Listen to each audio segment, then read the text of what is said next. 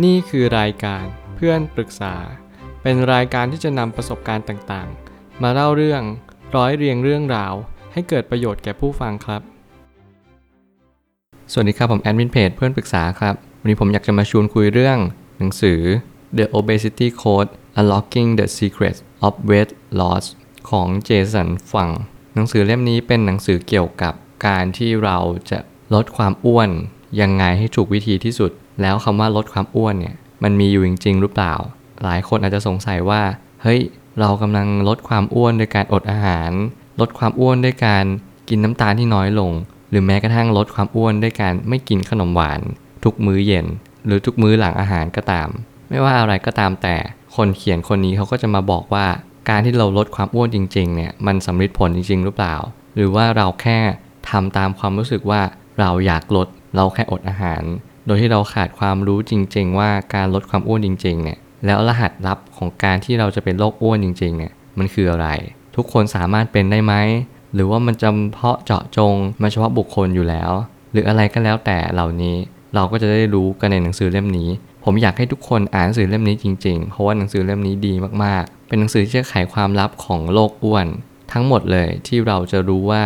การที่เราจะเป็นโรคเนี้ยมันเกิดขึ้นมาได้ยังไงจริง ๆ ไม่ใช่ว่าเราอ่านสื่ออ่านบทความ และเราไม่มีความรู้ บอกเลยว่าผมอ่านหนังสือมามาก แต่หนังสือเล่มนี้เป็นหนังสือของความจริง เป็นหนังสือของที่เราจะเรียนรู้ได้ว่า โรคทุกโรคเนี่ยมันเกิดเพราะยีนเป็นปัจจัย ไม่ใช่ใครอื่นทั้งนั้น ผมเลยตั้งคำถามขึ้นมาว่า เป็นหนังสือที่จะไขรหัสลับที่ไม่ลับของการเป็นโรคอ้วน เมื่อไหร่ก็ตามที่เรารู้ความจริงว่า สิ่งที่มันเป็นความลับเนี่ยมันได้ถูกเปิดโปงหรือมันจะไม่เป็นความลับก็ตาม ไม่ว่าอะไรก็ตามแต่ สิ่งที่คุณจะระลึกรู้เสมอก็คือ ทุกอย่างมันเป็นไปตามเหตุและปัจจัย ถ้าเกิดสมมติคุณเป็นโรคอ้วน ก็เพราะว่าคุณมีพืชเชื้อของการเป็นโรคอ้วน คุณมี DNA มียีน หรือแม้กระทั่งอินซูลินก็ตาม ที่มันจะหลั่งมาเสมอในเวลาที่คุณต้องการกินอาหาร และทุกๆเวลา บางครั้งอาจจะลืมไปว่าสาเหตุจริง ๆ ไม่ใช่การกินเยอะ แต่เป็นฮอร์โมนในร่างกายมากกว่า หนังสือเล่มนี้มาบอกจริง ๆ ว่า คุณกินเยอะ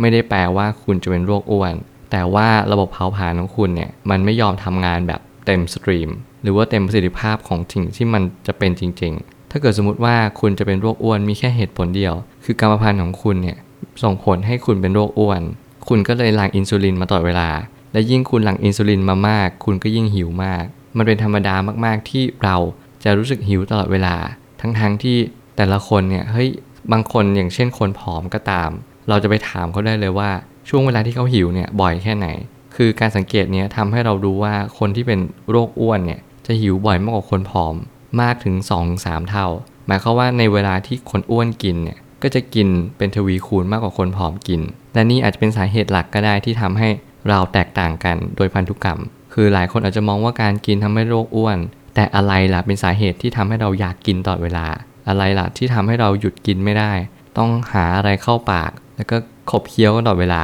อินซูลินคือสารที่ควบคุมความอ้วน ซึ่งแปลผันไปตามพันธุกรรมไม่ใช่การบริโภค หมายความว่าการบริโภคเนี่ยจะมาตามหลังการหลั่งของอินซูลิน ถ้าเกิดสมมติคุณมีอินซูลินในร่างกายมาก สมองก็จะสั่งงานว่าเฮ้ยเราต้องกิน เพราะว่าเพื่อให้เราต้องเผาผลาญมากขึ้นอีก เราต้องการน้ำตาลแปลเปลี่ยนเป็นกลูโคสเพื่อให้กลูโคสนั้นมาเป็นคาร์โบไฮเดรตพอเป็นคาร์โบไฮเดรตปุ๊บมันก็จะนำสิ่งนั้นมาเป็นพลังงาน ต่อไป ซึ่งสิ่งเหล่านี้เป็นกระบวนการที่เราจะต้องรู้ให้ได้ว่าทำไมเราถึงเป็นโรคอ้วน แล้วมันไม่ใช่ว่าทุกคนสามารถเป็นได้ มันอาจจะเป็นเฉพาะคุณ เพราะว่าคุณมีพันธุกรรม ที่พ่อแม่อาจจะมีโอกาสที่จะเป็นโรคอ้วนสูงมากๆ กฎของการลดความอ้วนคือ ลดน้ำตาล เพิ่มน้ำส้มสายชู เพิ่มไฟเบอร์ หมายความว่าหนังสือเล่มนี้มอบกฎ